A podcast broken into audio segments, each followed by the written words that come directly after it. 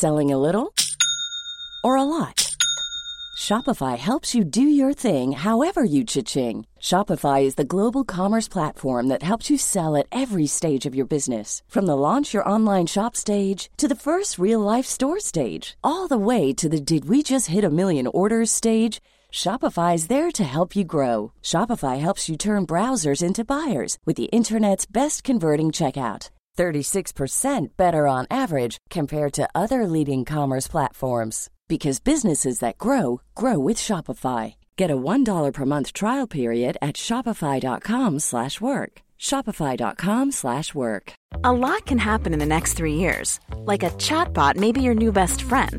But what won't change? Needing health insurance. United Healthcare tri-term medical plans are available for these changing times. Underwritten by Golden Rule Insurance Company, they offer budget-friendly, flexible coverage for people who are in between jobs or missed open enrollment. The plans last nearly three years in some states, with access to a nationwide network of doctors and hospitals. So for whatever tomorrow brings, United Healthcare Tri-Term Medical Plans may be for you. Learn more at uh1.com. Hello and welcome to the Square Ball Podcast. My name's Ben Fry and I'll be your new host. Supported by The Gelderdend, the number one Leeds United memorabilia site. Visit thegelderdend.com. The Square Ball Podcast.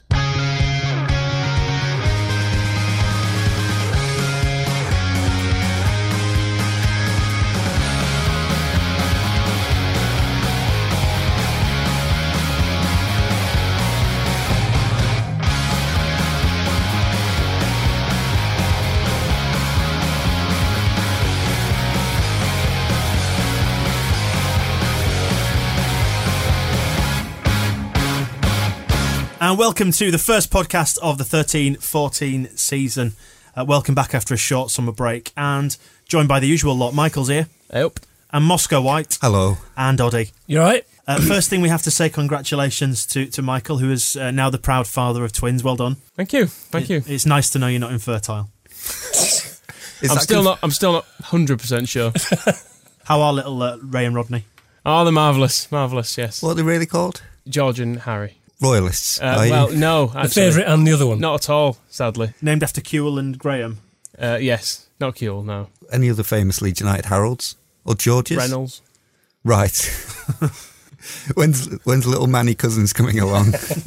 Permanently looking tired and surrounded by shit and constantly hearing crying. But that's enough about the Leeds United midfield. How are the boys? Hey. Yeah, there we go. That's a Sorry. Yeah, right. It's the Square Ball podcast. Issue one of our magazine, our famous fanzine, goes on sale against Brighton on Saturday. It's Reek good. We'll tell you about it towards the back end of the podcast. But first, we should tell you to buy it because that's more important than anything. Doesn't matter what's in it. It still costs one pound fifty. That's all you need to know. 56 full colour pages, and it's a marvellous thing. It's a marvellous organ.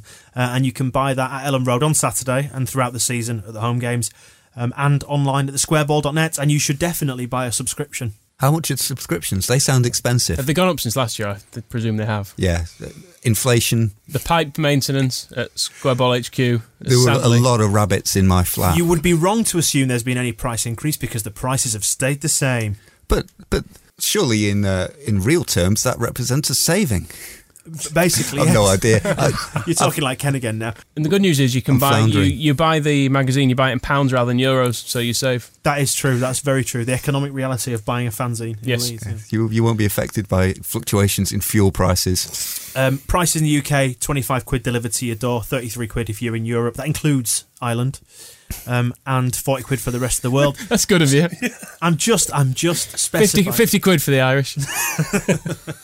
And uh, it's ten quid for the download sub. So if you don't want it posting to you, you can get them cheaper than you can get them at Elland Road in the digital format. It works on your iPad, your your iPhone, your Android phone, your tablet, your Nexus. Your I can't think of it. I'm just listing devices now. I'm listing devices. Can Ken get it on his fax machine? We could try. We could try inserting it, couldn't we? But yeah, but you get a free download sub with all the paper subs as well, all chucked in for your money. You can buy via debit card or credit card or PayPal, whatever tickles your fancy. I'm going to buy one of each of everything that you just said, including all the different devices. White watching. So pre-season is over. We're nearly ready to enter the season proper. Should we have a quick run back through pre-season, the highlights and the other highlights? It was nothing but highlights. Um, so we went to Farsley, didn't we? Uh, first game of the pre-season. Press pass. oh yeah, that was- Swagger. Yeah. By mistake, found myself in the uh, commentary box, sat next to. It was. They don't uh, have a commentary box at Farsley. They do have a commentary. Well, they've got a commentary area, and, And it's by got. um, mistake, did you just come out of the bogs and turn the wrong way? we wanted a couple of press passes so we could get a photographer in. Ended up with four, and because I was sitting in the baking sunlight, I just thought I'd go and see where it actually got me. And so the uh, the studio said, "Oh well, go and sit there if you want." So it ended up being uh, there was In the dugout. there was there was Paul Dews, uh, Tom Kerwin, Dom Matteo, Dom Matteo's mate, and Dom Matteo's mate's daughter, and then me. So I'm quite close to celebrity and that. I think if it hadn't have been for uh, Dom Matteo's mate and his daughter, I would probably have been on air because she was in the second half. I wasn't quite sure what was going down, but there was definitely like they were putting the headphones on her and sticking the microphone in front of her and putting her out on Yorkshire radio rather than letting us know what Luke Varney was doing on the wing. and it's gone off air, you say, recently. It's a surprise, surprise, isn't it? If I'd known that, I would have forced my way on. If I'd, I thought it might have mattered. 5 0 win against Farsley anyway. Lovely day out in the sun. And then more sunny adventures into Europe to Slovenia for the, the tour abroad, which looked like a lot of fun. And we've got a good article on that, by the way, in the new Square Ball. Three matches in Slovenia, uh, a win, a loss, and a loss. Yeah, that was when the um, difficulties became apparent looking at the results because it all felt quite good. 5 0 win at Farsley. Nobody's reading anything into that, but, you know, Smith scored. What I'm Hunt reading into it is that we'll be fine if we enter the same division as Farsley. And we'll also be fine in the Slovenian, Slovenian third division because uh, a select 11. So a bunch of players from the Slovenian third division who had never played with each other before only put one past us, um, but did re- let in reassuringly three as a fantastic miss from uh, Luke Varney in that game where he controls a ball over the top with his left foot and then plants his right foot ready to, vo- to volley it, but his right foot just slides from under him and he rolls away like a rolling pin being thrown down a hill, gets up pounding the floor. I think it's just made him angry preparation for coming back and going to Stevenage. And then we took on um, FC Domzal at the Domzal Sports Park, where we lost 2 1. we were robbed. Yeah, Well, they were a proper team, you see. They're actually a football team. Was this the game where the referee was so quite clearly in the pay of uh, the home side? No, that was Ferenc Varos, where he was quite It clearly weren't really a home side. weren't really they the are. home side, but he was quite clearly in fear of their um, Hooligans. mental hooligan supporters who were throwing chairs at Paddy Kenny. And I think the referee didn't fancy a chair being thrown at him. Reminiscent of uh, the nightclub scene in Halifax. Well, Kenny didn't flinch. He'd seen it all before, but the referee was clearly never going to give Rudy Austin a penalty. So now we know that Rudy Austin is less frightening than a gang of Hungarians. So we can put that on the chart of things that Rudy Austin is more or less frightening He was, as or um, than. he was subject to monkey chance as well, wasn't he? As Phil Hay tweeted at the time, which is a little bit unfortunate in this day and age. But Well, you get a bunch of rowdy Hungarians. Now you're being racist. I hate stereotyping like that. That's that's offensive to me. Anyway, yeah, Ferencváros, reminiscent of the uh, one of our European finals. Remind me which, which one it was, Statman there. You looking at me? Yeah, of course. I don't know. I Was was it the 68 Fairs Cup? I may That's- have made that yeah, up. That could be right. Sounds Yeah. about right. I think it was, yeah. Late 60s. Oddie, you were you were, you're a teenager then, is that right? and we yeah we lost one 0 to them, didn't we? Two defeats on the bounce. Let's not panic. Starting to get worried, and then we come Can't fault home. the lads. We'll pick it up at Warsaw. Well, of course we will Yeah. because they are an inferior side to us. I us. thought you were going to do a staying in Eastern Europe joke, but you've missed it now. oh, the Warsaw. Yeah, Warsaw. that thing. Yeah, it's rubbish, isn't it? yeah. Is it the Banks' stadium? Is that where you had your cauliflower, Michael? Uh, yes, it is. Yeah. Um, it was a work thing in the, the least impressive corporate facilities I've ever, I've ever Yeah. seen in my life.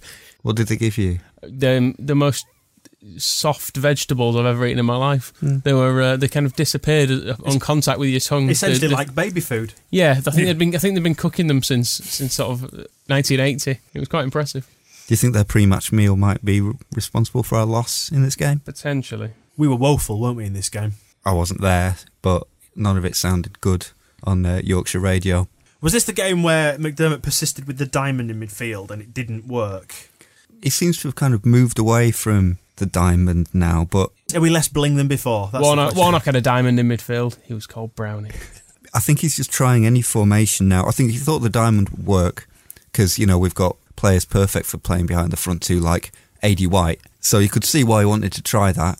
and we ain't got no wingers. So worth a go. But then he's now trying to rapidly grasping for his old uh, league manager's coursework, trying to find what else you can do if you haven't got no wingers. Well, I mean, at least he's roughly attempting to put square pegs into square holes and round pegs into round holes, apart from Aidy White. I think he'd really like to just buy some wingers. He was asked how he was coping without wingers, and he said he was finding it, um, oh, it's a little bit odd because uh, Reading, I had five, and here I've got none. I think at that point, um, Ryan Hall looked up from where he was doing some gardening or uh, a bit of supermarket shopping and did say, "Oh no, I, I do actually still play." But um, the band just wants some wingers. Give him some wingers. And then on to uh, Stevenage, of course, where we won 3 0. Super Varney, Varney Army. A Masinga esque nine minute hat trick. This hat trick sort of came towards the end when Stevenage apparently started quite well and then tired.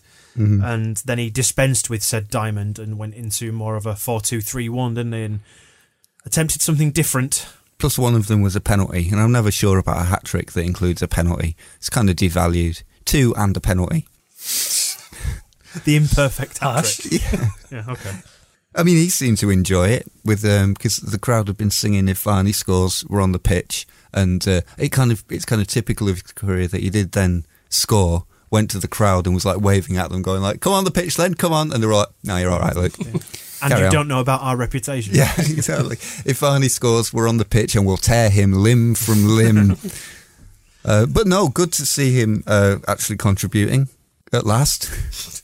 he did get those two goals at Sheffield Wednesday, And in the which were both office, fine he's been taking calls. What a f- what a photograph! Wonderful, two phones on two his head, and he's just got the perfect kind of. He should, if football doesn't work out, and all the signs are that it isn't going to.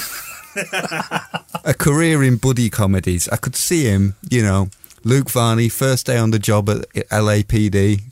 His partner's a dog. Dog. Brownie. Va- Varney and Brown, keeping the, the streets safe. or not. I don't know. But yeah, there's something about his quizzical looking face and his uh, his pineapple hairline that just says says 80s buddy comedy to me. But unfortunately, he's our best striker, so there you go. That was actually that. I think it was no, it was the Warsaw game when um, um, a vintage moment from Eddie Gray on the uh, the phone in on Yorkshire Radio afterwards. There was a question came in by text and said, uh, "So Eddie, we've got um, we've got Noel Hunt, Matt Smith, Ross McCormack, and El Hadj Diouf. Uh, which one do you think Brian McDermott should start with up front?" And Eddie Gray just went, "What?" He said, "McDermott, Hunt, uh, Smith, or El Hadj Wh- Who should play up front?" And Gray just went, "Uh." you know, Luke Varney had a decent game. and it seemed like it was dawning on him. It's like, shit, one of those is actually going to have to be our main striker. And Varney it is. Good times ahead. And then another crushing defeat in pre season at home to Nuremberg on Saturday. They're very good. Tenth in the Bundesliga, the table don't lie. They're better than your Slovenian third division um, select 11 any day of the week. Well, there must be because we only conceded one to those and we conceded two to Nuremberg. And it was a good, it was um, an enjoyable match, actually. It's always good to see a friendly, inspiring, pointless fighting. Echoes of uh, the Makita tournament. Exactly. Yeah, we said that. didn't we? Yeah. Whoever somebody to be thrown over the hoardings. never came to that. It was quite good then when the uh, two goalkeepers were facing off just outside Paddy, Paddy Kenny's uh, penalty area when there was really no reason for for any of it. But yeah, they didn't seem to like Ross McCormack, and he didn't seem to like them. Um, the rough stuff didn't seem to be what Ross had in mind when he took on this role as a midfield battler. but Their keeper yeah, had a laugh with the cop as well. When they're doing the whoa, your shit. That famous German sense of humour. Yes. it was it was As he quite goes funny. steps around the. Uh, He uh, More racism. he just pretended to uh, pretended to take a goal kick. Great times, great Yeah. times, and then Booked. Booked and as then a the, result. Well- they didn't book him. The ref wasted five minutes to go up to him and talk to him for wasting time, and then didn't book him. He walked from the halfway line right to the goal line, and you thought he was going to book him, but instead he just had the thing of standing right in front of his face and uh, crossing his arms, going like, "This won't work on a podcast." But to which point, I think everybody in the ground thought wanker. I don't know if because the referee was English, I think he might have assumed that this German goalkeeper wouldn't understand if he yelled from the halfway line, "Cut it out!" But instead, he had to march all the way over there and do a big grand gesture and then march all the way back again. They were definitely two goals better than us, though, and they scored them. So fair play. They deserved to win. the uh, the theme of ultra violence that was kind of uh, running under the surface of the game nearly came to the surface when um, Peltier was responsible for their second goal. Let the ball bounce after a corner, and uh, yeah, Paddy. Uncharacteristic, you might say. Well, Paddy Kenny's dead-eyed stare as Peltier walked back to the halfway line suggested he had seen it all too many times before. And Can you give think- us any positives? Dom Poleon is quite fast. Okay. And uh, Stephen Warnock did make a, a very good sliding tackle. Unfortunately, it was just after he'd been completely outfoxed by a 1 2. But he did then chase back to the goal line and make a really good sliding tackle. And then, I was looking To- for more to pre- general positive things pre- rather than a gem- prevent- rather than one incident. no, but it, it, it's an important incident because then to uh, to prevent the ball from going out of play for a corner, he then uh, he got up from making this brilliant tackle, ran over to the corner flag, booted it, span around, and landed on his arse and gave away a corner. All right, that's good then. It was uh, well the best passage of play of the season so far. The news. Let's start this section off as we always do, then with the ins and outs. Uh, the ins, perhaps a little bit more limited than the outs. First signing of the summer was a freebie uh, from Oldham Athletic, a gentleman with a very posh name, indeed. 24 year old Matt Smith, or to give him his Sunday name, Moscow. I don't actually know how you pronounce it because I always think of Walter Matthau, and I'm Mathieu. sure is it Mathieu? Mathieu. Mathieu. He's secretly French. I think he's half French. I think he's got a French mother, which immediately endears him to me, or at least to the mental image I have of his mother. Harry. Oh, Again, more racism In the- on the podcast. in the right places. um, yeah, Monsieur Smythe, I believe it's pronounced.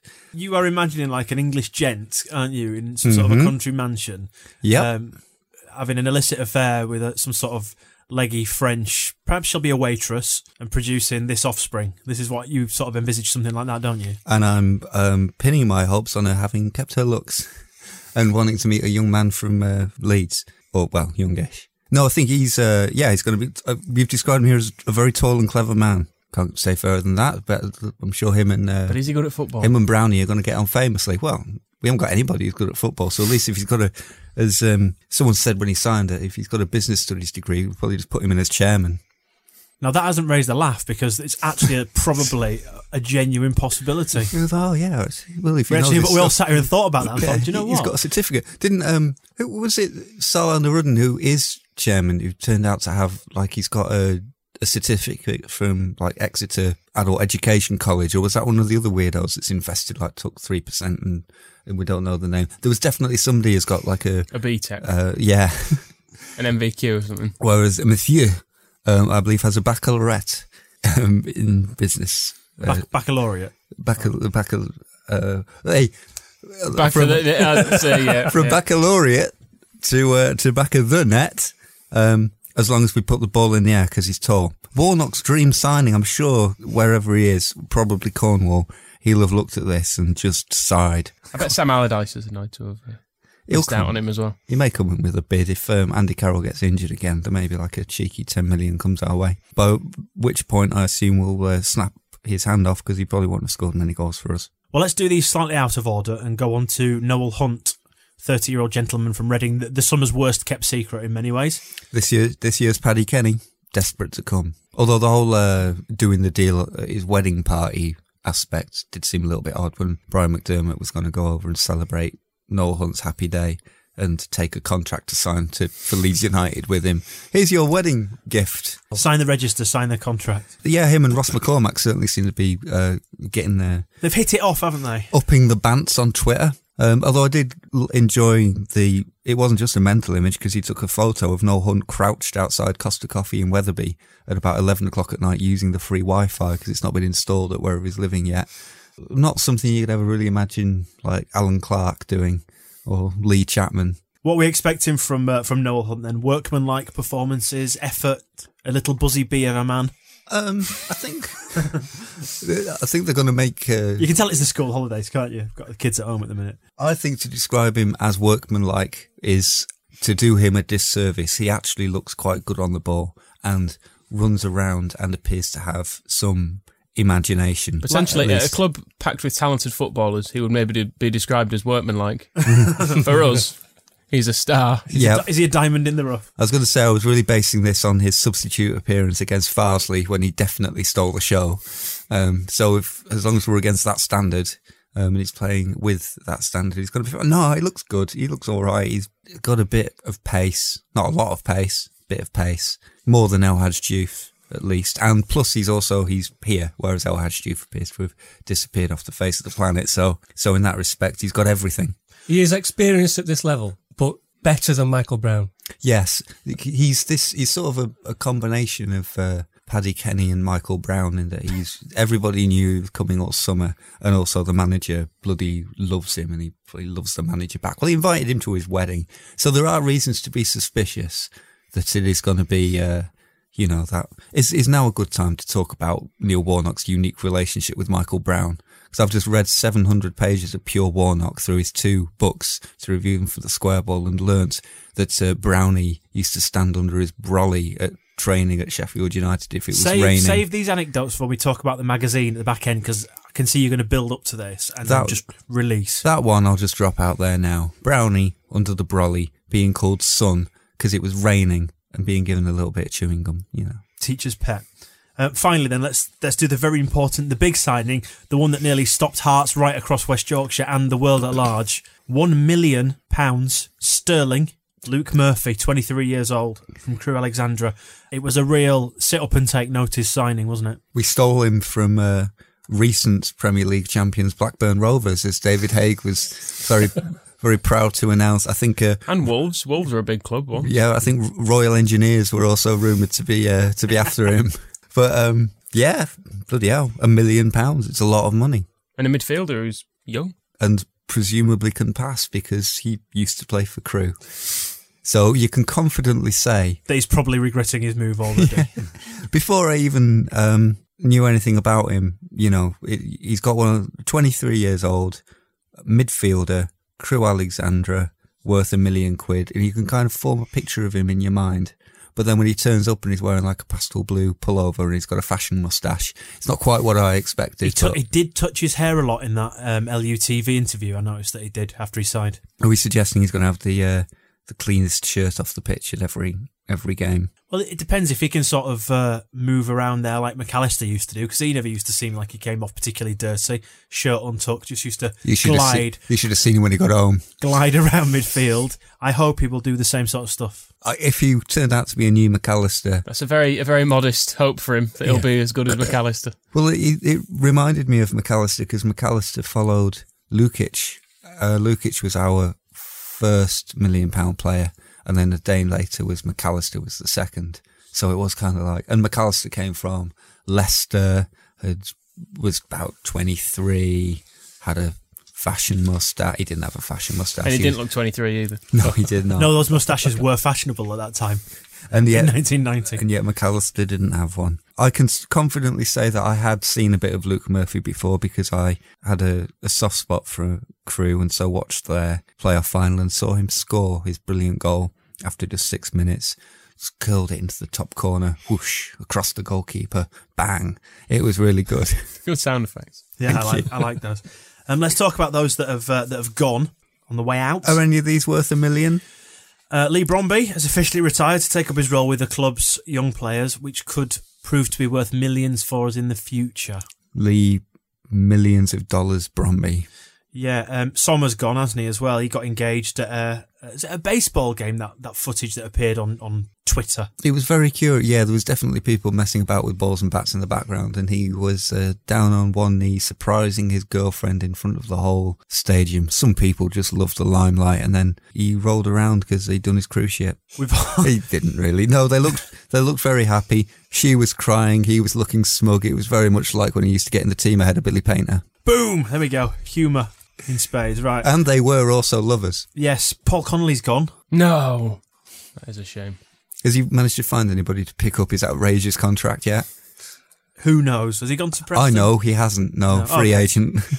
He's been linked with LA Galaxy for a while. Of course he was. Yeah, no, was it LA Galaxy or was it? Um, New was he York- going to go to New York Red Bulls with Lloyd Sam? Yes, it was. And Thierry Henry. Yeah, and co- competing against um, what's the name of that guy who couldn't cope? Andy O'Brien, who's uh, playing for, I think he's at Toronto, loving life. Because they're all found the level in there. Paul Rachubka is probably going to get a move to uh, to America. He's certainly not going to be playing for baseball. Our new catcher, Paul Rachubka. I looked at his uh, career stats because I, I looked through a few of these today to see if they had found found clubs. Rahubka still searching. I'd forgotten he was actually a Man United stealth bomb. Started his career there in around 2000 and then is it any coincidence that 12 years later he started, he signed for Leeds and threw five goals in it? Well, three, but he, the others were his fault too. Five goals in at Blackpool. Ferguson, in a generally meaningless second tier game. Ferguson knew what he was doing. You don't get a knighthood without shagging the right lizard.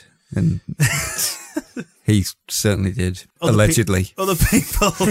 Sorry. Well, that makes it all all right then, doesn't it? David Icke moment. Paddy Kisnorbo, he's gone, obviously. And I think he should be a club ambassador. Everybody else is. he's gone. Uh, best wishes to him, I guess. And Sanchez Payne. I think he should be a club ambassador. For Everybody the, else For the is- kids. Yes, yeah. There was a lot of upset when he left on. Yeah, I won't pretend to know much about him at all, But I don't think um, anybody did, but people assumed he was. I think we said before. We always assumed he'd be good because he was called Sanchez Payne. yeah. Bring there. Yeah, okay.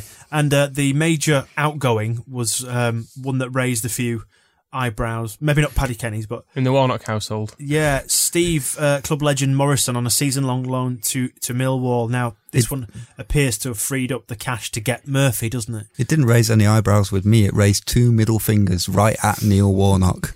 Fuck's sake. What more can be said than those two words? It just It's just idiotic. Look at that deal now. We got him on a three-year contract as well, just to be clear. So clear. we'll have to have him back because he, he'll be, well, no, it's going to be brilliant for Millwall, but they won't be able to afford him. Hopefully, he'll go and be brilliant at Millwall. Then we can sell him. the situation as of now is that our one of our top 10 all-time strikers is playing for Norwich reserves and his replacement is being partly paid by us because we're still picking up some of his wages to play for Millwall and we've got fuck all benefit from any of it. Oh well, we've got suppose that goal against Crystal Palace, but Becchio would have scored seven. Two goals. Becchio would have scored seven in that game. Plus, his um, he wouldn't have got a broken face against Watford, and so we would never. And so Dom Poleon then would never have um, assaulted that defender and injured their goalkeeper. And Watford would probably be in the Premier League by now. But on that them. basis, I'm quite glad we signed him. Oh, I don't know. It just, it all just, it was just the, whims of Warnock, and he didn't even care by that point. Becchio stayed, Becchio goes. It made no difference, but he'd seen Steve Morison have a good game once, and so he thought, oh, give him a go instead. Idiot. Club legend. Anyway. Let's move on. I can't move on. I you'll Things never- like did- this are going to Warnock, stick in Warnock my did craw say in years to forever. come they'll be saying, "Oh, bloody hell, Warnock brought him here." So let's just remind We'll be ourselves. saying of that every time he comes back, every season when we loan him out, and then every, what- at the end of every loan contract, when he comes crawling back, we'll be like, What was "When it? did you get here?" He's like, "Oh, uh, b- M- Mr. Warnock signed He me. was a- Is he is he manager again here yet? Get out!" He was almost right. We were saying that prick Warnock brought him here. Right, let's talk about season tickets now. We'll move on to that, memberships, etc. Um, over 13,000 season tickets have been sold, Ooh, which is an improvement on previous years. Getting there. Brick by brick, ticket by it ticket. is a rare step in the right direction though for season ticket sales, which I think have gone down for about three years running. Well, how did they how did they manage to achieve um, an increase in season ticket sales despite a real reduction in the quality of football last season? Um, What brought- dro- dropping the price, might have. What did you think? No, yes, no. Th- that would have been tried before if that was going to work. So it must have been something else. I don't know. Were they offering some kind of free gift? A share in Steve Morison's future, perhaps? Well, anyway, Brighton is Category C, and on top of your Well, season, we've had Category C games before. I mean, a lot of people were kind of losing their Not on the opening day of the season, we their haven't. marbles about, yeah, but you know, what difference does it make? Ken Bates used to give us Category Cs all the time. They, were always there on the ticket pricing structure. Category C for you to look but not touch. and I don't see what the difference is. well, the cate- your Category C was like Christmas and birthdays, wasn't it? It comes once or maybe twice a year if you're lucky. I I feel that it's in a way making Brighton a Category C game is uh, disrespectful to Brighton and Hove Albion. I think the club is ought to take a long, hard look at itself for the way it's treating what is one of the game's finest clubs. You know, they're better than that. And just this afternoon, it was announced that we've shifted over 30,000 tickets already. Good news. That is actually genuinely surprising. I feel like we need a, a moment to pause and ponder because the last I heard it was it had gone past twenty five thousand, and I was thinking that's good. And then there was a lot of sort of shouting about let's get to thirty thousand, and then um, they have. And Leeds United don't normally set targets and achieve them. When was the la- when was the last cup games aside? When did we last have thirty thousand? Must be West Ham at home a few seasons back, I think. Maybe we had 33 or something. I don't know. Did we never even do it for Huddersfield? Maybe. yes, probably. Yeah. Well, only because they counted the dogs that the away fans brought as as people, because most of them were walking on their back So, what can we say but well well done Leeds United and well done everyone without a hint of sarcasm? That's a bit boring, isn't it? Yeah, where's the fun in that? This podcast is on a down it's on a downward trajectory now, isn't it, after this? I need to find We're something piss to. and moan at now. Let's go- Well, the- we- let's the move on to problem the is- away kit. Well, no, before before we get to that, I mean, there's nothing worse than a full Elland Road because I've been quite used to having some like leg room. Traffic's going to be awful. It's going to take bloody Oh, ages to get away from there. The bu- if you go try and go on the special buses, they'll probably put the prices up on them, and they'll be absolutely rammed, and they won't be running as many. Stealth tax, that's what it'll be. Well, that's all. That's, I mean, I already pay uh, something that I presume makes the buses run, so I don't see why I should have to. I say that every time I sneak in on a on a, a bus through the um, emergency exit in the morning. I'm sure my taxes pay for this bus, so why should I have to pay again? The bar's going to be full. Well, they've got you're those. gonna you're gonna wish you were at a Johnstone's Paint Trophy match. We've killed that joke. Let's move on to the kit. Um, yeah, that joke's not funny anymore. We've obviously expressed our feelings about the god awful home kit. We've got a- a gold and navy blue away kit. I mean, is it as bad as some people have made out? Is it really gold? No. No. But they had a treasure hunt. It must be gold. Is it being viewed in some quarters as worse than it really is as a result of the terrible home kit? It's better than the black and fluorescent kit, Mm, I would say. yeah, I would almost say it's uh, on a par with the that blue thing that is still our third kit. I didn't mind that too much. I'd say maybe this one looks a little bit more subdued. However, if you're going to make a gold kit, make a gold kit. Why isn't that thing shining? Yeah, that's true. I mean, my, my beef with this kit is that it's just been overdone. It's just got too much stuff mm. on it. It's too busy. Just do a nice plain shirt with, you know, perhaps put some blue on it if you want, but don't overcook it. And they've overcooked it like his cauliflower and Walsall. That's what I feel about. Sort it out, Macron. The strange bit, because it's got kind of a square on the front, is all it hmm. could be. It's not stripes or quarters or anything normal shirts have. It's got a kind of a, a slightly misshapen square on it Yeah. with bits of blue just filling the gap Well, see, around it. It's It nearly, it harks back to some kind of mid 80s kits where they did have that change across the chest in colour, like the Burton away kit. But then they've kind of lost the nerve and gone, oh no, we'll, we'll better draw a frame around it, which you didn't need. And then there's the different stripes on the colour, and then there's the rows on the back. And I'm sure that you probably find a slogan underneath the armpit, armpit. like Billy Paynter Forever s- woven in. Yeah, too much going on. Plus, it's not really gold. It's like the colour of a biscuit or something. And there's the Macron men on the arms, which, The ma- which the ever-present absolutely Macron men. everything. out of 10, if you had to sort of try and objectively score it, what, the, what would you give this? Four. even after saying that I didn't mind it, like three. I'll give it a generous five. Oddy, what do you say? I, I think a 3 4 is about right. What would you give the home kit then on that basis? Not, I'm not prepared to even look the at Chelsea that. kit. Right, we'll move on from that then. As far as I'm concerned, we don't have a, a home kit. We're just playing as skins out on the road this year. what I think you will see, given how reactive the owners have been, is that come next year, there'll be a massive play on the simplicity and style of the new kits.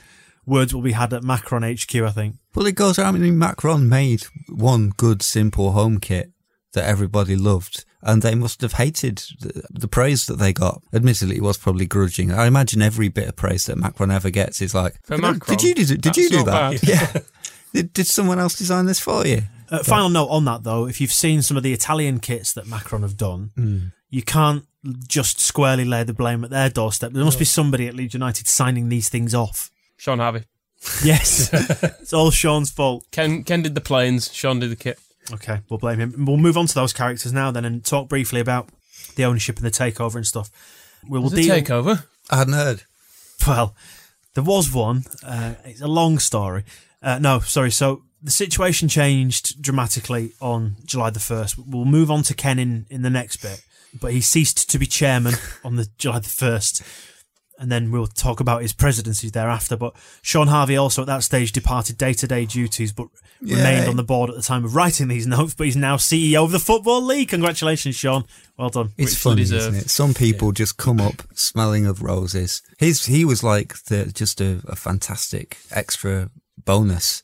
We knew that Bates Day was uh, was going to be July the first when he became president, but then to hear Sean Harvey's going as well, it's like you know, like Columbo saying "There's one more thing, or or, or a, a, creepy magician uncle. Something else in the box. Gwyn Williams at the same time was put on garden leave. Well, no, Um, they kept him a couple of days. They they saved that announcement. They were definitely teasing teasing this along. They were like, Wait until he felt comfortable. "Yeah, remember how good you felt the other day?" Oh, we forgot to give you this. Yeah. Well, they'll be sorting out his severance, and um, David Haigh was then appointed as managing director, effectively stepping into Sean Harvey's well-worn shoes. And thereafter, the club appointed Paul Hunt as the acting CEO, once of Blackburn fame, And the new chairman at Salah Nooruddin. sounds about right to me. Yep, good. Also leaving was Yvonne Allen. She's now gone. Ken's Rottweiler. She doesn't get enough of a bad rep. I think she deserves, even as she's leaving, she deserves more ashes heaped upon her head. That was Ken Bates' financial director. You've got to remember those were the words he used. His Rottweiler. And when she, the one article that was ever written about her in the Leeds United programme when she first pitched up said that, uh, Ken's words, she's here to make sure that there's no, nothing fraudulent goes on. If there's any, any, anybody cheating the club, she'll be on top of it and she'll stamp that out. She'd been doing that for Ken since about 1990. So this week saw the sacrificing of one of Ken's sacred cows in Yorkshire Radio, rather unceremoniously shut down with only hours' notice yesterday. And this follows on the heels of Howard's being shut down in the last couple of months. And obviously the big one is Ken himself uh, being dismissed as president of the club. I mean, I don't know why you're saying this in a sad voice. I think it's fucking hilarious. I thought you were going to say this follows on the heels of Ken himself being shut down. I like to imagine that's how it actually happened in the uh, GFH offices. It's like, yo, yo, Salem, you heard what Ken's been up to? It's like, what? You're never going to, and then the story gets told, shut that bitch down. Oh well, hold on. We'll just get clearance from Bahrain. Uh, hello, um, we'd like permission to shut that bitch down. Yes, Ken Bates. Oh, sorry, it's David from Leeds United. yes, you remember? Yes, I know I've not been over. For, yes, no, no, I'm very well. Yes, having splendid time. Weather, weather's lovely, but we've got a bitch needs uh, a bitch needs shutting down. Yeah, I was wondering if I could speak to. No, they're they're they're busy. Okay, well, if anybody does come in the office with the authority to sanction the closing down of a bitch, uh, could you ask them to to?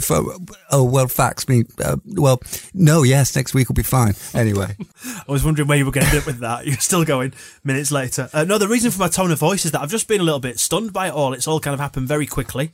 Of course, the commentary uh, thing has gone back to BBC Radio Leeds too, in amongst all this before. His Holiness the Pope from now on. Indeed, which so that kind of was uh, very much preempted the closure of Yorkshire Radio. So, what do we make of it all? Because we're, I don't think we necessarily saw any of this coming in the the magnitude that it has done when we spoke last on the podcast. It seemed obvious that they would, at some point, probably shut Yorkshire Radio because of the commentary moving, and besides that, really, no The one huge listens, loss no one listens to it very much, and it loses loads of money. But for it to be seemingly operating and planning for the future one day, and then all of a sudden just being like, "Do you know what? Fuck it, pull the plug." And he did have the other things on because they have cricket commentaries, they have rugby commentaries. They've got they have actually got some programs as the rugby AM program has been on recently. So they were like doing things apart from just Leeds United commentaries and playing old Tina Turner records. It's just that nobody was really listening to them. But done right, you think rugby league commentary. There probably are quite a lot of rugby league fans out there quite annoyed. But, but the thing is, ultimately, if it's not a viable concern, then It shouldn't be a drain on the club. if the accounts are to be taken at face value, then that's exactly what it is. if there was a connection with anything um, that Bates built at Leeds United, it was with Yorkshire Radio because you couldn't, you can't go in the East Stand. Although he claims that those were facilities for the fans, I don't think I'd be able to wander in there in a replica shirt and just have a look. I'd be chased out by security. Not for the likes of you and me. And the pavilion is for members, but again, you know, the fee to get in, and it's just, you know, it's a shed that serves booze. Whereas Yorkshire Radio, people love radio. Radio has a voice and has a, a personality, and you grow to uh, to cherish and love everybody apart from Ben Fry, who is speaking to you from within this little box on the shelf. But then uh, the other angle, it was used by Ken and Ben to put out a wanted advert for one of Ben's business rivals' displeasures, uh, whatever he thought Melvyn Levi was, that ultimately saw us dragged through the courts and cost us a fortune. He used it just to slag off fans, foreigners. The children in Africa was one of my favourites when he was complaining about them being sent Was that water. the program notes though? Actually, Maybe. It was all very much of a piece. Um, I, I have a feeling that the children in Africa might have been on the radio. I can't remember. But anyway, certainly the foreplay was the radio, and nobody needed to hear that. And then there was also the question of it not having any discernible running costs and no employees. And um, I checked; it was it was 1.6 million it had lost at the last set of accounts, and it owed the parent company, which was the football club, another 1.6 million. So You you know? For that money, you could get a private jet. Yeah, so it's kind of it was almost the most vicious part of what Ken built because it was actively once a week, twice a week sometimes.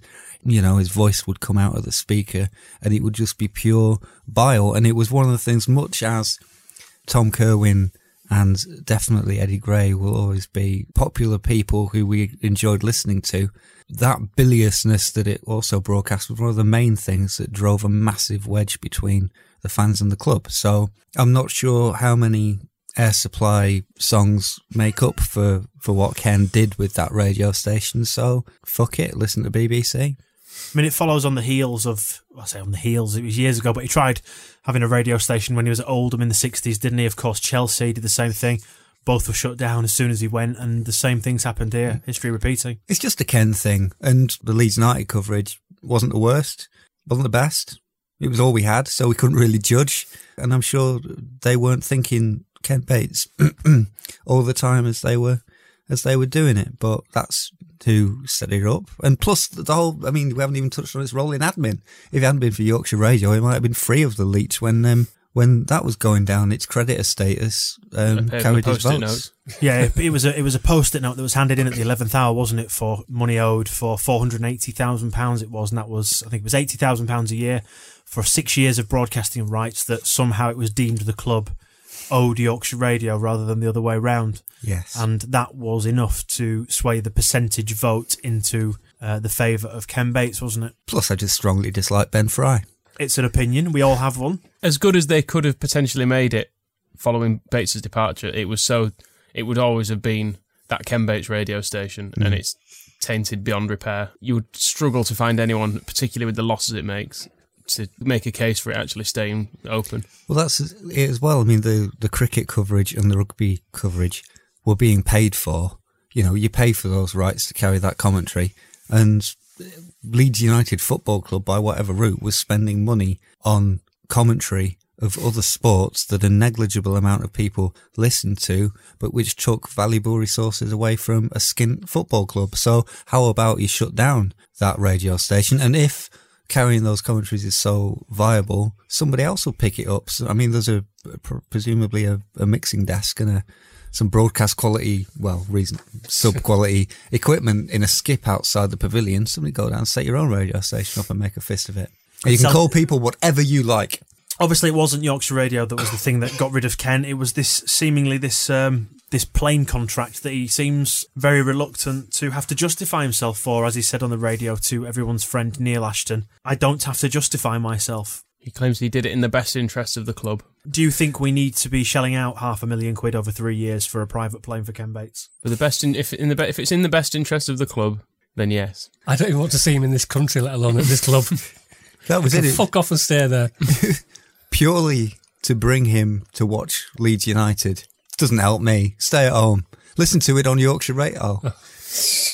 I think Ken's starting to tie himself in knots and starting to get himself caught out with this stuff. He's obviously going to try and take this to court, but it is it basically comes down to he thought he could negotiate a contract for a private jet that the club would pay for, and GFH Capital have taken a different view and sacked him for it. And that seems fairly cut and dried. He either had the power to do that or he didn't have the power to do that.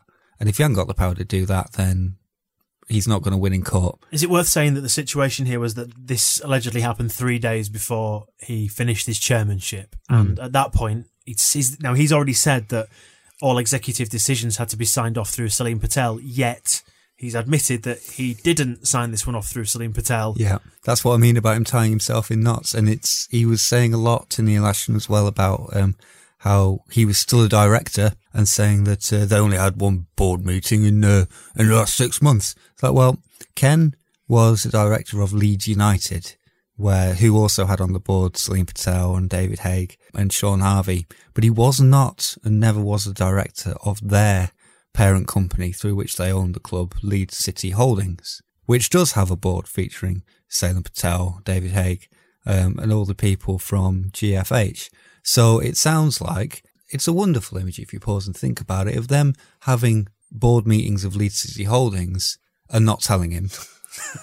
and he was saying as well that he couldn't get hold of anybody on the phone. He said they never even speak to me, and then just like you know, not answering the phone. He was like, "I'm still a director of Leeds United." It's like, yeah, Leeds United doesn't really do anything anymore. Oh, and then having a special board meeting just so that Ken could come and still feel involved. And then once he'd gone and had his say, it's like, right, shall we have the uh, the real board meeting now? did- for the- he- for- Hey, I'm Ryan Reynolds. Recently, I asked Mint Mobile's legal team if big wireless companies are allowed to raise prices due to inflation. They said yes. And then when I asked if raising prices technically violates those onerous two year contracts, they said, What the f are you talking about, you insane Hollywood ass? F- So to recap, we're cutting the price of Mint Unlimited from $30 a month to just $15 a month. Give it a try at mintmobile.com slash switch. $45 upfront for three months plus taxes and fees. Promo rate for new customers for limited time. Unlimited more than 40 gigabytes per month. Slows. Full terms at mintmobile.com. Cool fact a crocodile can't stick out its tongue. Also, you can get health insurance for a month or just under a year in some states. United Healthcare short term insurance plans, underwritten by Golden Rule Insurance Company, offer flexible, budget friendly coverage for you. Learn more at uh1.com. Every fan knows the right player in the right position can be a game changer. Put LifeLock between your identity and identity thieves to monitor and alert you to threats you could miss. Plus, with a US-based restoration specialist on your team, you won't have to face drained accounts, fraudulent loans, or other losses from identity theft alone. All backed by the LifeLock Million Dollar Protection Package. Change the game on identity theft. Save up to 25% your first year at LifeLock.com slash aware. The actual painted an company. absolutely wonderful picture of him frustrated, They're- and they're so unprofessional. Neil, they won't, they don't answer my calls, they don't reply to my messages, they don't even have board meetings that I'm invited to. It's like, mm, I think you're struggling to see wood what for the everyone, tree- what, what wood the for rest trees of us Ken. are Wood for the seeing. trees, yeah. We invited him to join us on a conference call via Skype, but he didn't respond. we didn't hear from him about that. We followed him uh, bashing his face against the fax machine. He says, apparently they can see me doing this. Release the carrier pigeons. well, yeah, so it's, it, it seems like some, I'd hesitate to call it stitching up has gone on, but perhaps Ken misunderstood the power that he really did still yield. Whatever's, whatever's Overestimated gone on, I think we can all agree from listening to that Talksport interview, it is funny. it is really good. And the other, um, there's the business of the Lutonville shares that he has started. Looting, well, Lootingville. Well, let me let me go back to the start of this because I was going to segue into this by saying this is the man who, remember, has said he's never taken a penny in salary out of Leeds United. Yes, just the That- private that was- jet that he's always had. I was going to say that was part of his justification for doing it this time, wasn't it? Was oh, I've always had a private jet. I think, hang on, what? Always? You mean even? You mean the whole time you've been at the club? So prior to the time you put us into administration with massive debts, you still you still had a private jet at that point, did you? And then after that, straight after when we had no money and we were having to scrabble around trying to sign Curtis Weston and people like you had a you had a private jet then, did you? you remember when St Just, John's? just to double check, yeah. remember that St John's ambulance fundraiser they had to try and make up for the money that you, you didn't give them during admin? And the guy, the guy with balloons you had, and you didn't pay for. Did did did he, you have a private jet then? Um, you. The, the thing that's stuck in the craw most for me is the office expenses um, of £5,000 a month. Now, I do quite a lot of work from home. but Monaco is a dear place to live, and broadband there is expensive. And to- well, I don't even know if Is it's it, is it broadband. £60,000 a year expensive? Because I'll tell you, blo- I bloody love £60,000 a year in office expenses. when was the last time you had a fax machine serviced. It's like a specialist thing now. It's like typewriter repair people. You don't, you can't just open. It's like a- restoring an oil master painting or something. isn't it? Exactly. You've got to get conservation experts in to keep that thing running, and I think that's probably worth five thousand pounds a month on its own. Cheap. I, I imagine And it Ken has a rhino on the wall in his office as well. proper, a proper old fashioned. I can't work without a rhino. And he'd Gives blun- me power. and the gun that he shot it with as well, Yes. a blunderbuss. the gun somebody else shot it with. Or Ken's never shot a rhino. Another thing as well that has, has turned up over the last few days, this apparent uh, monitoring fee. Let's, let's go back into uh, Lutonville. Lutonville Holdings here, which of course, to fill you in if you're not familiar, Lutonville is the company that uh, was controlled by Outro, which was apparently controlled by Ken, but Ken has since said he not in Well, control of it. It said in the accounts that it was uh, controlled, could ultimately controlled by Ken Bates by virtue of its connection to Outro. Right. Outro being the company through which Ken Bates owned Leeds United almost in, entirely. Okay. And then Ken Bates has since said this week that Lutonville wasn't him. He he arranged for the deal with Lutonville, but he doesn't own it. And as well as the 3.2 million pounds of preference shares, so that 3.2 million pounds went in um, just before uh, the takeover, and um, it had a condition attached that if there was a takeover, it would turn into four million pounds and it could be taken out. All of which happened. Um, But it's not a salary. but it's not well. It's it's um, although it's although fine. it is connected to Ken Bates by virtue of its connection to Outro. He's then Eight eight hundred thousand pounds profit. Let's just draw attention to that. which he he now says he doesn't own it. He merely arranged for it to happen. But apparently there is some money owing because it turns out now that there was also thousand pounds administrative charge, which I think we'd spotted on the accounts already and gone. Um, and so we knew that was there, but then we didn't know that there was a forty thousand pound. Is it a week or a month? I A think quarter, it's forty thousand pounds a quarter. The uh, monitoring fee, which I think is that the thing that's not been paid. Certainly something's not been paid, and now Ken wants to sue. I always gently pointed out to him that uh, didn't you just say that you you don't own it? Um, I don't know if I've had an answer to that, but yes. So Well, the, Ken, you so got to the remember, he's a moral man. He won't want to see any financial wrongdoing. So he's just trying to stand up for the little guys. In this case, um, Lutonville. Who we He- know. whoever they may Yeah. be. He's just trying to. He's got their back. Is all he's saying. What he needs is Yvonne Allen. Yeah, she sort, she Rottweiler. this out, wasn't she? The Rottweiler. Yeah, so we've got eight hundred thousand pound in profit, the one hundred thousand pound admin fee, and then one hundred and sixty thousand pound a year monitoring fee. Yes, which was initially anonymous, then was associated with Ken Bates, but then Ken Bates has said it's not associated with him, and now he's going to sue because somebody is owed some money, even though it's nothing to do with him. Well, And he's always had a jet, damn it. So why can't he have a jet now?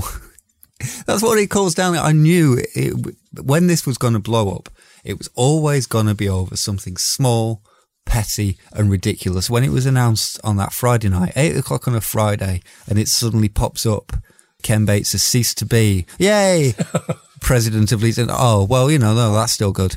And I assumed because of the timing of it and the shortness of the statement that just looked so brief that he'd, he'd either chinned somebody or he'd thrown a glass of white wine in uh, in David Haigh's face, or perhaps knocked a margarita out of his hand or something, something equally, you know, kind of small time, but but a, a breach of contract. You know, he'd, he'd sworn at the wrong person, he'd frightened the wrong child, and ultimately, yeah, he negotiated the wrong amount of money for the wrong private jet, and his justification is, "But I always had a jet." And that's all. He, well, I always had a jet. Now I'm president now, so I get a better jet. I get a, I get, I get a jet in pounds, not euros, whatever that means. Which I mean, that pounds and euros thing was great because it was Ma- he got caught out on the Max Gradel fee, so he said when when he was uh, justifying where that had gone. He's going, of course, we didn't get all that much from Max Gradel because uh, agents take their slice, and then uh, and then of course it's then uh, negotiated in euros, so uh, the, the, we missed out on some money there. Like, what? but Just yeah, ask for more, and if it's going to. Co- anyway, listen, let's move on from that. Also reported in the newspaper was this one and a quarter million to Carter Ruck, so we know roughly now what the fortune may or may not have been that was being paid in legal fees for all sorts of stuff. Money well spent. Thank you very much. yeah. What Cheers did- to that, Ken. we didn't even get a sponsorship out of it. That's, I mean, to put that in real terms, that's what two It's and a lot of money. Two and a half thousand, three thousand season tickets, something like that. That may as well just not bother.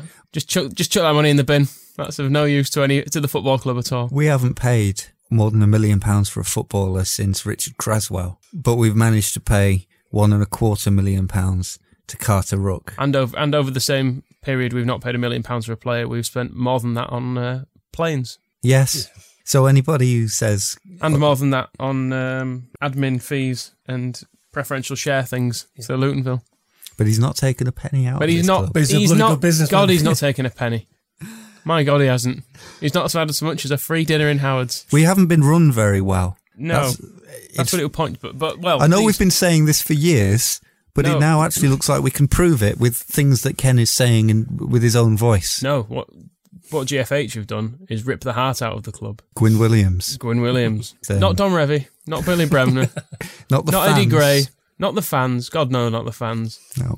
Gwyn Williams, To be fair, that defeat at Gillingham when he took charge that one time, tears in their eyes. Wasn't it Southend? It was Southend. I maybe it was Southend, somewhere down south. I don't go past near the equator, wasn't it? Yeah, you could, but you could feel that night a different, a different heart, a different beat around the club. It was uh, Ken Bates, Ken Bates, Ken Bates. Plus, Ken reckons he's going to sue. Somebody's got to screw loose.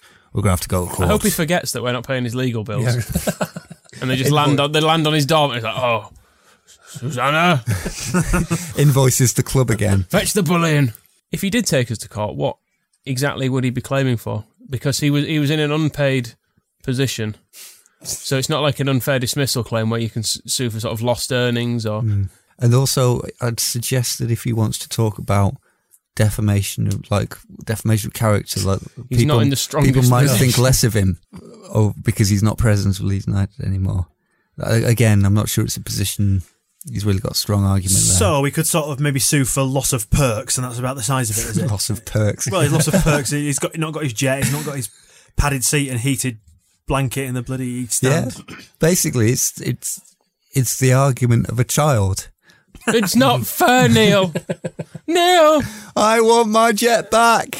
Well, let's end on a good news note then. Um, we speak on the day that the Leeds United Supporters Trust has been invited into and met with the club's hierarchy Paul Hunt, the acting CEO, and David Haigh, MD. It's not Doogie Howser. No.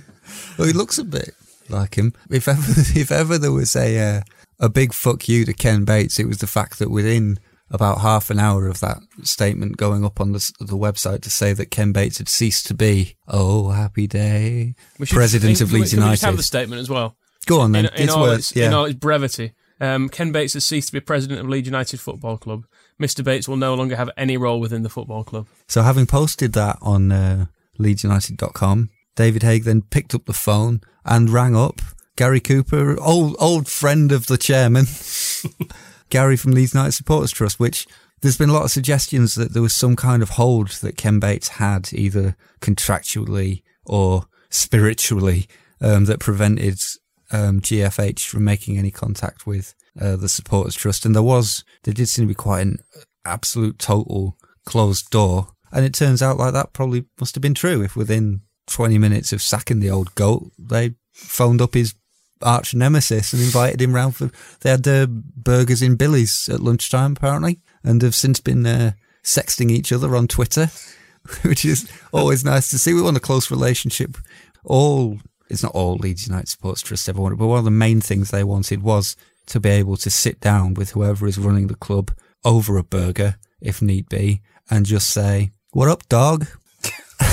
Which Why- I are they presume speaking I see like that, that's how business gets. Oh, I'll just have to phone to Bahrain and see if if you're actually um if dog isn't a- an applicable you're, term. you're thinking because David Haigh's from Cornwall, he's some sort of surfer dude, aren't you? That's I can sort of see the the connection going on there. But listen, it's good news. It's good news. It's, and, and they've spoken to the supporters club as well. Bridges being rebuilt. Yep. And And everybody gets to go and have their photo taken in the executive boxes, which is quite nice. You, you always get to do the uh, They've done, it, LUSC. they've done it in Ken's boxes as well. in my box. That fat because he he, he um he did anecdotally and allegedly he did used to make references to the size of the chairman of the Leeds United Supporters Trust. Ken being such a svelte gentleman. Exactly, and so I can picture him saying that there ain't that fat slob in my box. Yeah, actually, they are letting him in your box. They do what the fuck we want now because you're not here. And uh, it's interesting the, to hear uh, Salah Nooruddin, our uh, hitherto quite mysterious chairman, did a 10 minute video um, on the official YouTube channel. We've got a YouTube channel. We didn't used to have a YouTube channel. We had the only YouTube channel in town. Um, and now they're interviewing the chairman on it. But yeah, he's uh, he's on saying that uh, he said um, the fans are the true owners of the club. Um, he said something. That's very nice. Get the paperwork drawn up. Yeah, and he said something about how um, there'd been an absence in the relationship with the fans, which I think was a, a very smart way of putting it. Certainly smarter than when he was referring to the fans as the market. I don't think he's quite down with football lingo yet. He keeps saying Leeds United is a, a brand with a rich heritage and we've signed three players, which has been very well received by the market. Whereas what he, I think he meant was that uh, Leeds United is a great old football club with a, a, long history and we've made three signings and the fans like it, but it's well received by the market. Um, he'll get used to it. Salem can teach him some of the football lingo. So that's all very positive. So the, the noises look good. The removal of all traces of Ken Bates is continuing apace. And we've just got to hope that all this isn't just a disguised cost cutting exercise to prevent the club from going under out of business before Saturday. but on the plus side, Ken would have sold Sam Byram, Tom Lees, Ross McCormack before he allowed Howard's to be shut. He'd have had them working in Howard's. he would have. He would keep. He would have kept his his projects going at the expense of everything else. We hadn't even mentioned Howard's being closed. Howard's closed. Where are we going to eat? The way they, the way they are, they're just trying to kill him, aren't they? Really. Like Howard's is gone. ah, Yorkshire Radio's gone. Ah, look who this is. It's Gary. Oh, Jesus. Coming up. So the season kicks off on Saturday against Brighton and Hove Albion. Looking forward to this one, gents. Big crowds. Optimism never higher than it is at the moment. I wouldn't say never. I don't mean never ever. I mean never in the course of the season does it get higher than before the first game, does it? Yeah, actually, I'm looking forward to it. Gonna be all right. It'll be nice to see some people. Yes. I'm used to being a bit lonely at Elland Road. Might be some singing, some smiling, people wanting to be there. It'll be nice. Then then there'll be kick off, and we realise Michael Brown's playing. And the bar will be full. The bar will be full. We have got all the uh, the inbuilt bring downs are still here. The uh, the spectre of Danny Pugh at centre back could still happen. You can do anything you like to, to Ken Bates, but Danny Pugh's not going anywhere. No Rudy Austin in midfield. That's disappointing. El Hadj Diouf, an infected shin. I've had shins all my life. I've never had an infected shin. Why should he be so special? I suspect it's something different there. You um, didn't work up in a pool of urine in a toilet, though, did you? After being beaten up? No, that's true. That's true.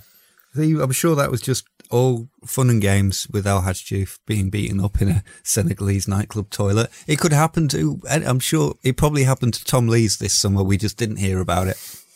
People just make a big deal of it because it's El Hadj I'm normally one of the more optimistic ones on this podcast, but I think we're going to lose this game. Well, they've got um, another random manager with a funny foreign name who presumably is good because he's. Uh, is he actually Spanish or is he another Uruguayan? I can't remember. He was from. He came from Barcelona.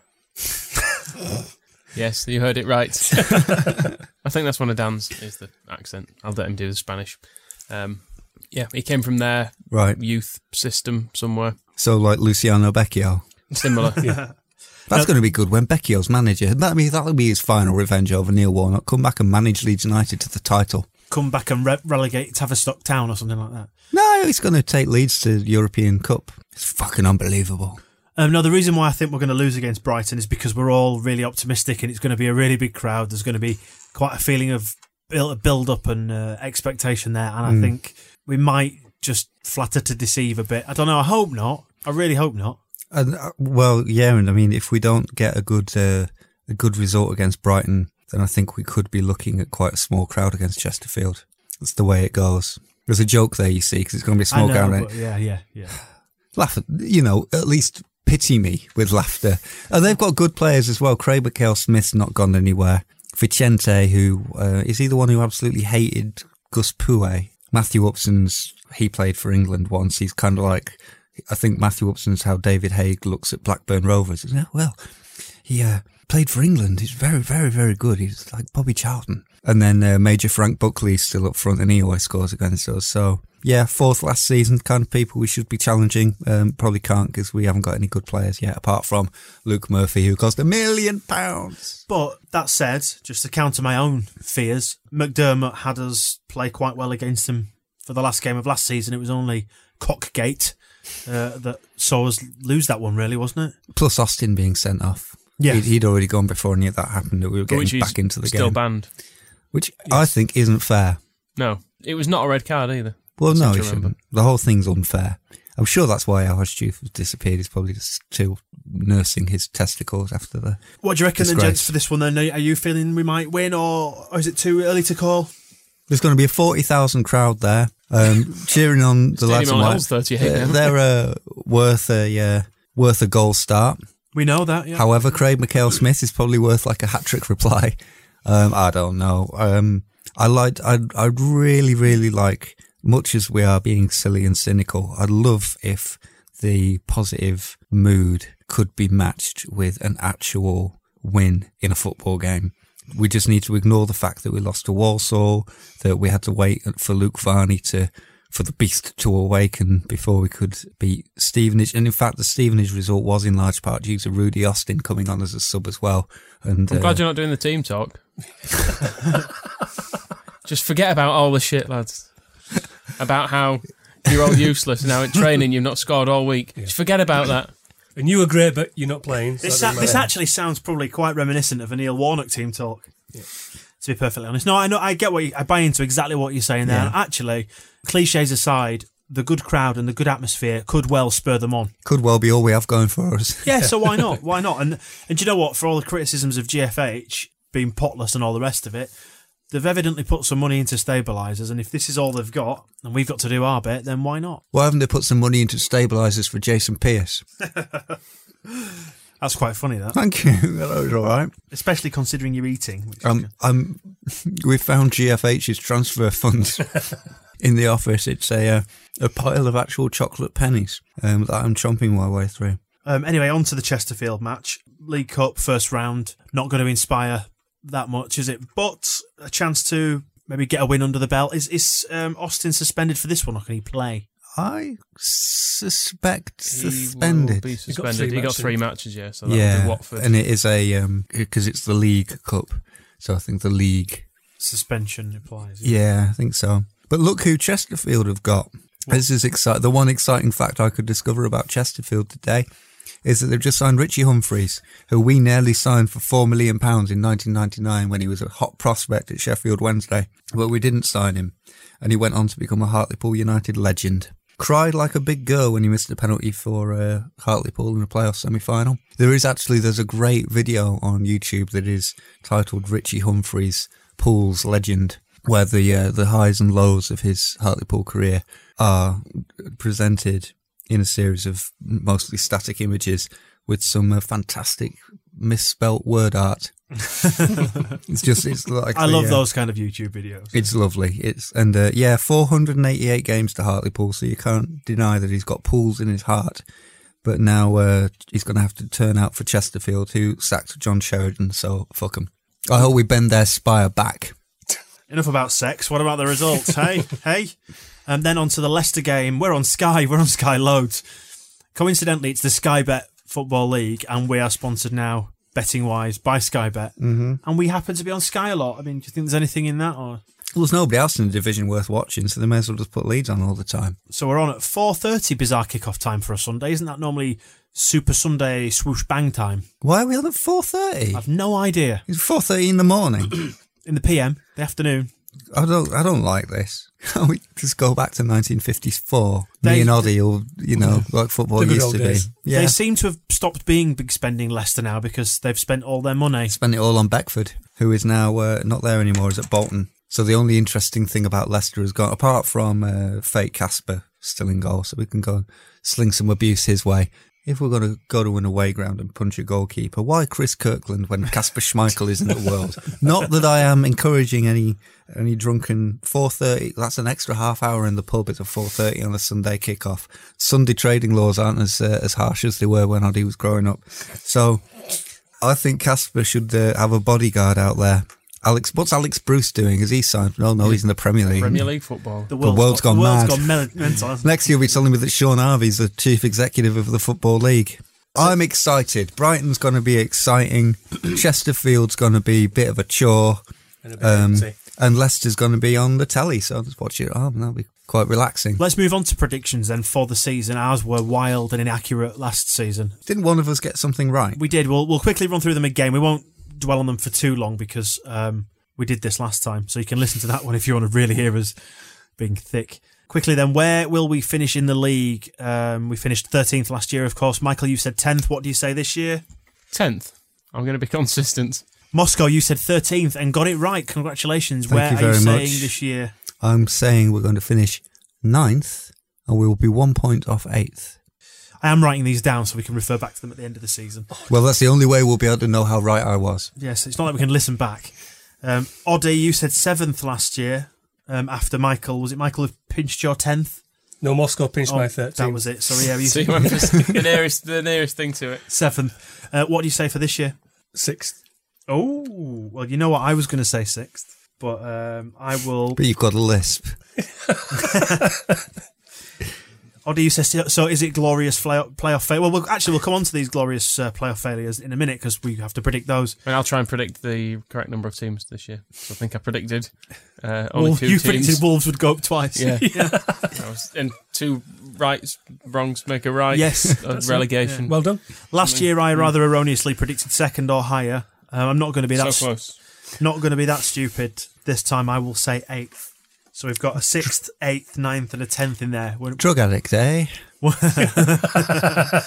us is likely to be right as long as we stay in the top half. My, my heart says we might finish in the top six, maybe fifth or sixth, but head thinks eighth on current standing with current players. I'm thinking some good investment in January.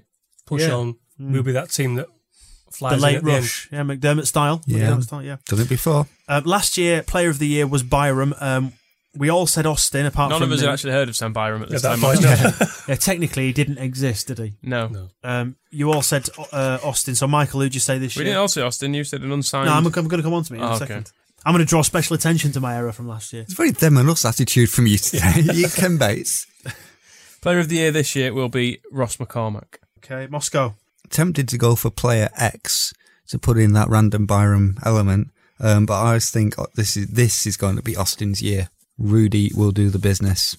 McCormack is just a dirty tramp. Oddie, who do you say? I'll go Luke Murphy. The very opposite of a dirty tramp, with his nice hair and his Uh, last fashion yeah, last, and his last season. shaded pullovers. Last season, I said unsigned number nine. Steve Morison. Yeah, which turned out to be Steve Morison, for which I can only apologise. You Steve everyone. Morison In Neil loving bastard. dies, you were correct. Yeah. That's as much as we can say. And you're there for a legend. I will agree with um, Oddie on this one and say Luke Murphy. Why do you think McCormack's going to be player of the year? Yeah, he's popular. People like him.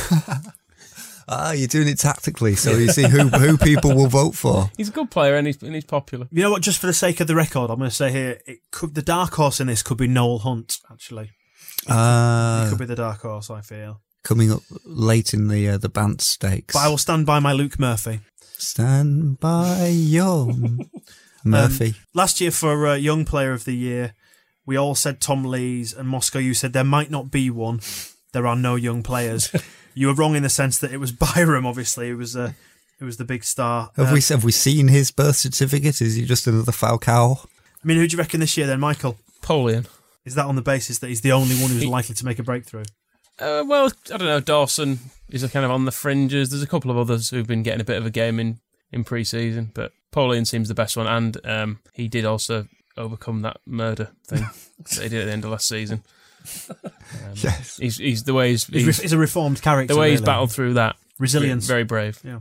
Uh, Moscow. I'd be tempt- I'm also tempted to go for Poleon because I think he's genuinely looked good in pre-season, and the opportunity is there to play on the wing because we ain't got nobody else to do it. Um, however, have you seen his uh, Keek account on the old internet where you can upload a 36 second video of yourself No. for all your friends to enjoy? Well, when you have a look at that and when you see uh, Dom Poleon and Sanchez Payne standing in the fields behind their house yelling at some cow type things, Their Cows. words, not mine. Oh, oh, I see. Some cow type things, and then counting them, there are one, two, three, four, five, six, seven, eight, nine cow type things. You start to wonder whether he's got the intelligence to make it at the top level. but then you remember it's football, so Dom Poleon, my young player of the year. Good. Oddie. Are we taking Byram as a given? Or that it would be Manchester? City's young Yeah, player of the yeah. year. Um, You can, it's have up Byram, you you. can have Byram. John Byram? You can have him. How much you got? I'm still going Tom Lees because I love Tom Lees. Well, he's not young anymore, is he? I mean, how many? He's still going to be winning Young Player of the Year when he's 35. Well, it's it's down now. I've written it down so he can't change his mind. Fair enough. Who are you going for? Byram. I fear for Byram this season. I'm a little bit worried about his hips. This injury's The going hips on. of a pensioner. well, yeah, I mean, kind of Gary Kelly shin splints did for him after three seasons, but we've we've managed to fast track Sam Byram to burnout in uh, in just one year. Cheers, Warnock. All right, then. On to top goal scorer. Last year it was uh, Luciano Becchio. Did he actually get the award for that, or was it nullified because Warnock sold him out of He was spite? Wiped from, from history. I can't. I d- no one else scored did the last season. Basically, no. Michael, you thought Ross McCormack would be top scorer last year. Who are we going for this year? Are you going to stick with your same man? I'm going to go for Matthew. Uh, Moscow. I'm Beck- also- You said Becchio last year. Of course, I said I'm, I'd love to be able to say Becchio again this year, and I'm sure if he still played for us, he would be. But instead, it's going to have to be Matthew Smith. Perhaps his mum will come and accept the award. Oddie, now, now we mocked you for choosing Luke Varney last year. However, after his stellar hat trick in pre-season, will you be back They, in don't, your they man? do not count, by the way. Will Plus, you- only only two of those counted. Will you be back in your man again? Will you be back in your man again? No. Oh, I'll go Ross Mack. telling you, he's a dirty tramp. A tramp uh, would not leave a, a cardboard box so carelessly discarded. he'd be sleeping. If you're in living it. in it. I said number nine. I don't think it'll be number nine this year, unless number nine is, of course, somebody who scores lots of goals.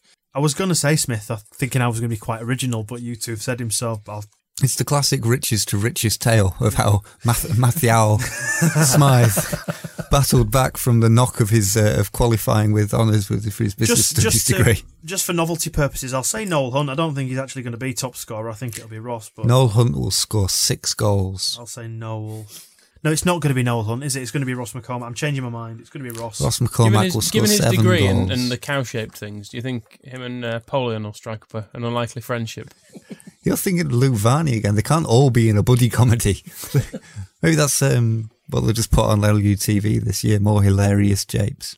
Um, we asked, would the manager, Warnock in last season's case, still be here at the end of the season? The answer, of course, was no. Michael, you said no. Will McDermott still be here at the end of the season? Yeah, of course he will. Moscow, you said yes, but not next season. You were wrong.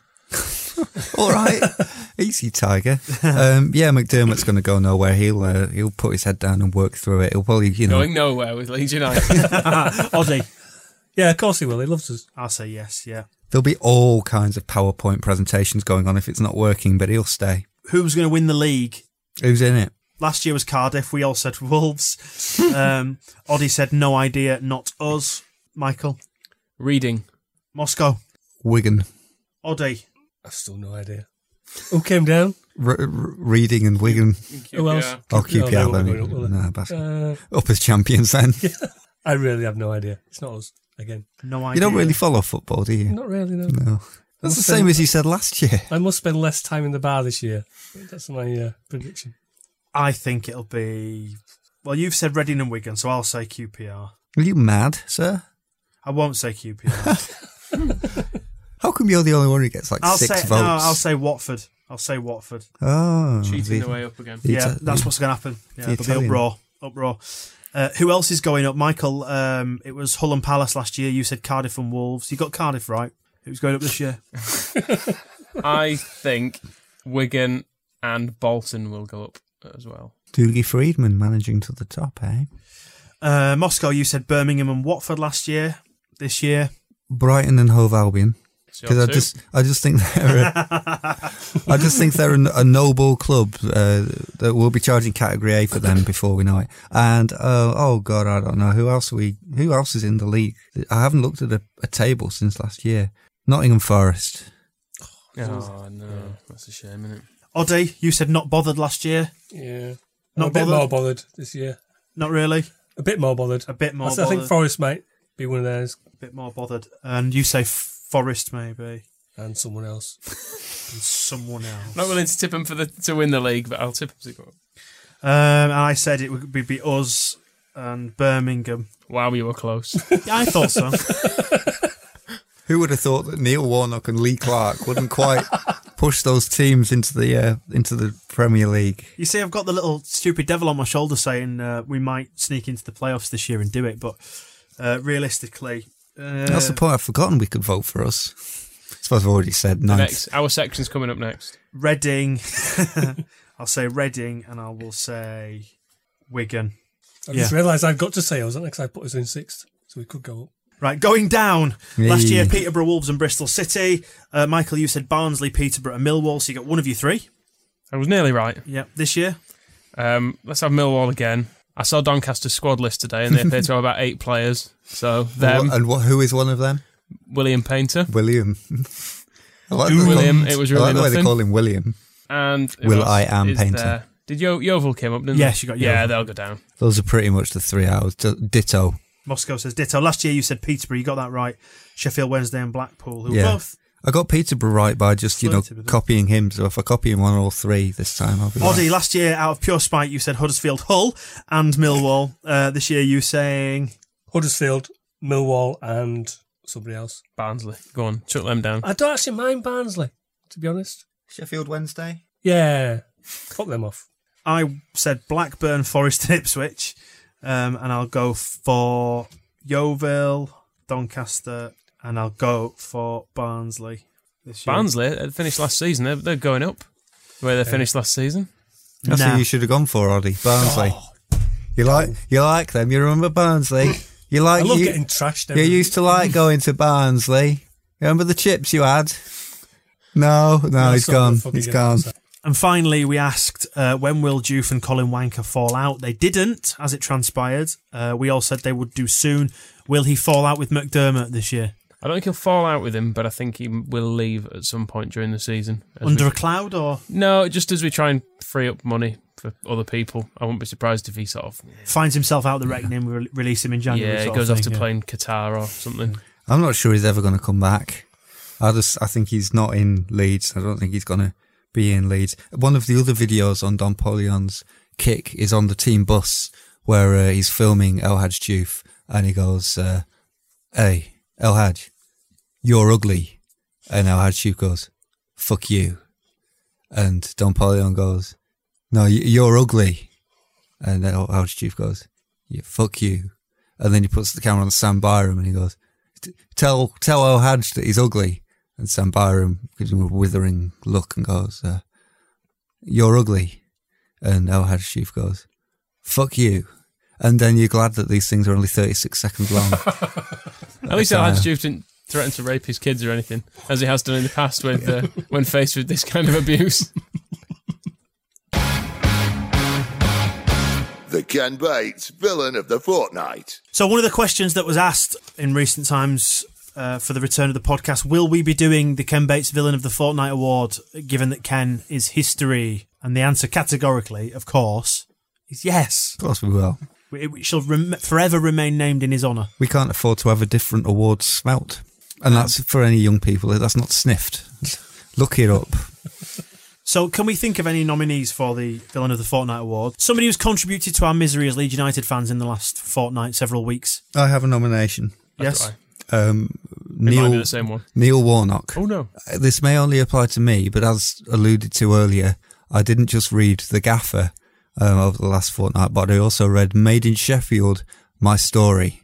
It amounts to 700 pages of pure, unadulterated Warnock. I read them in reverse order. The second one, The Gaffer, he says towards the end at one point, I decided to, uh, the, you might have noticed that there's, uh, the language in this one's quite, uh, uh, quite, uh, quite, quite, quite soft because the ladies might be, uh, ladies might be reading. And I said to Sharon that, uh, I didn't want to, I didn't want much swearing in the book because, you know, I want my grandson to be able to, if ever my grandson, uh, ever asks what did, what did grand, what did granddad used to do, I want him to be able to read this book. And if I had a lot of, if I had a lot of swearing in it, I, would, wouldn't really like him to, uh, to, to be, to be hearing that. And then you read the early one, you read Made in Sheffield and it's like, I fucking said to Blackie, fucking Gary Megson. I wouldn't fucking piss on fucking Gary Megson if Gary Megson was on fucking fire.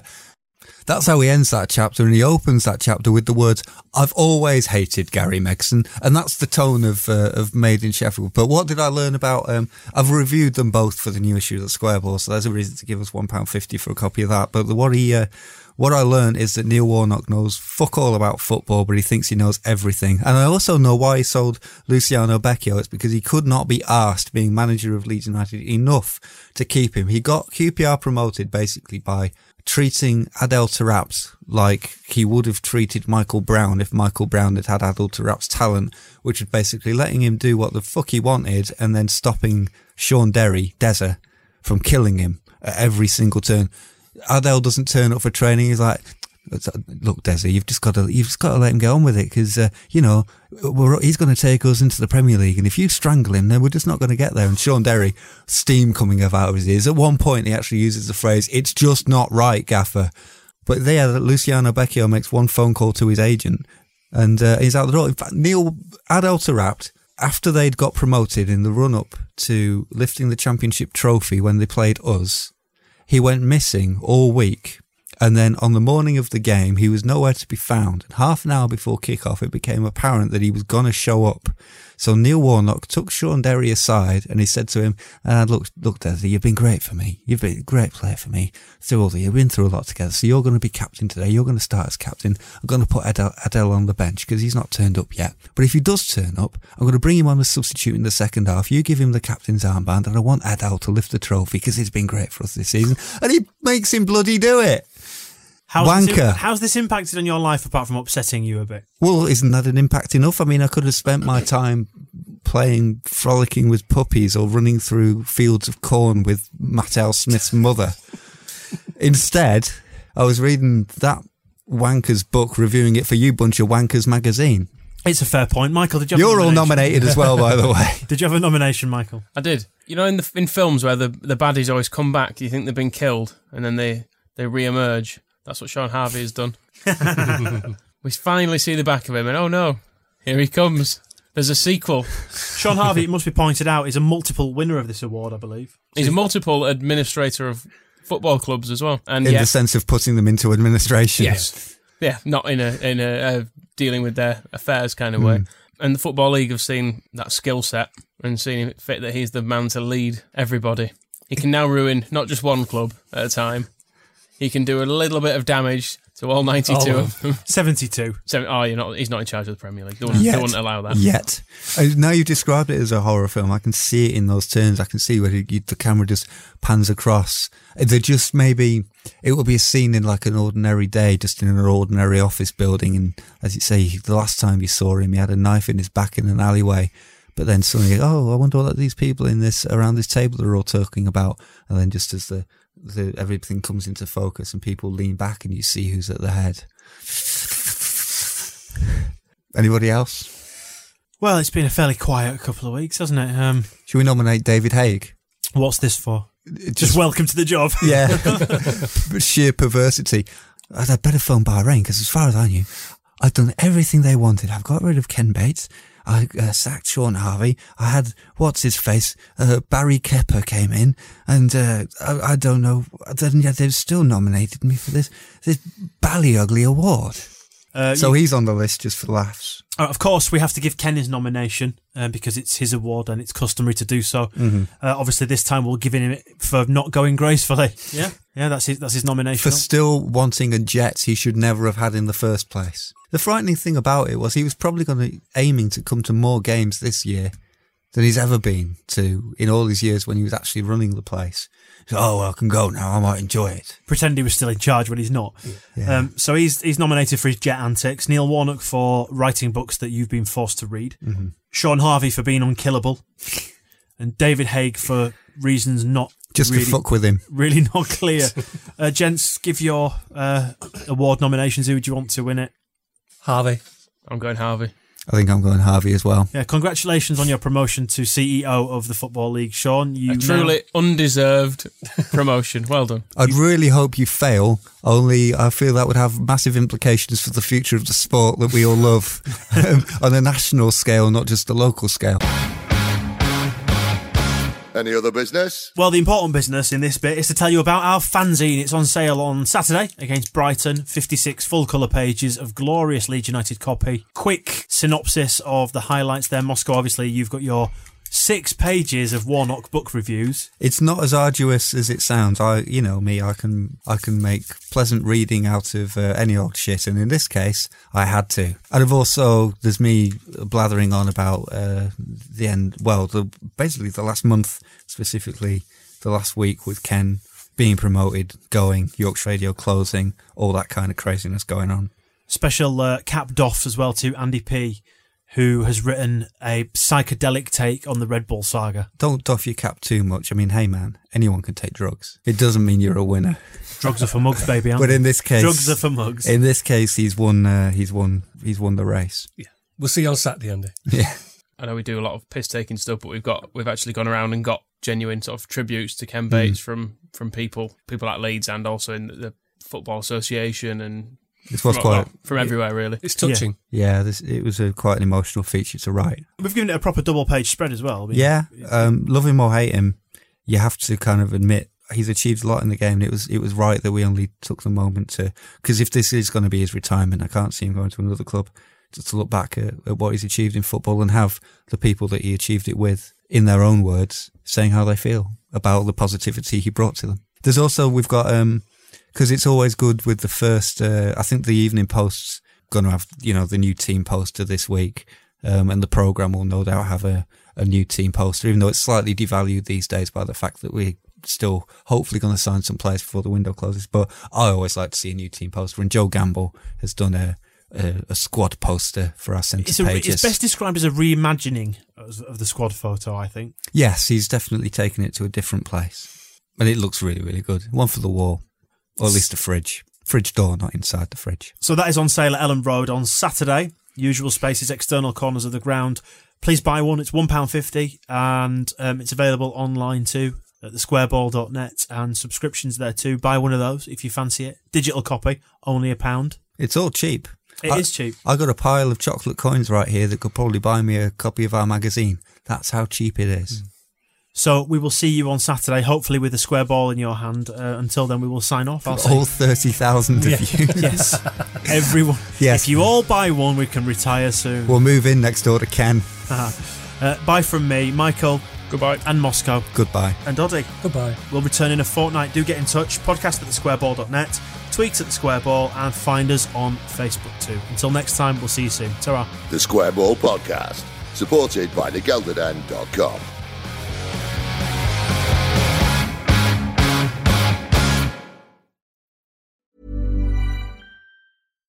Every fan knows the right player in the right position can be a game changer.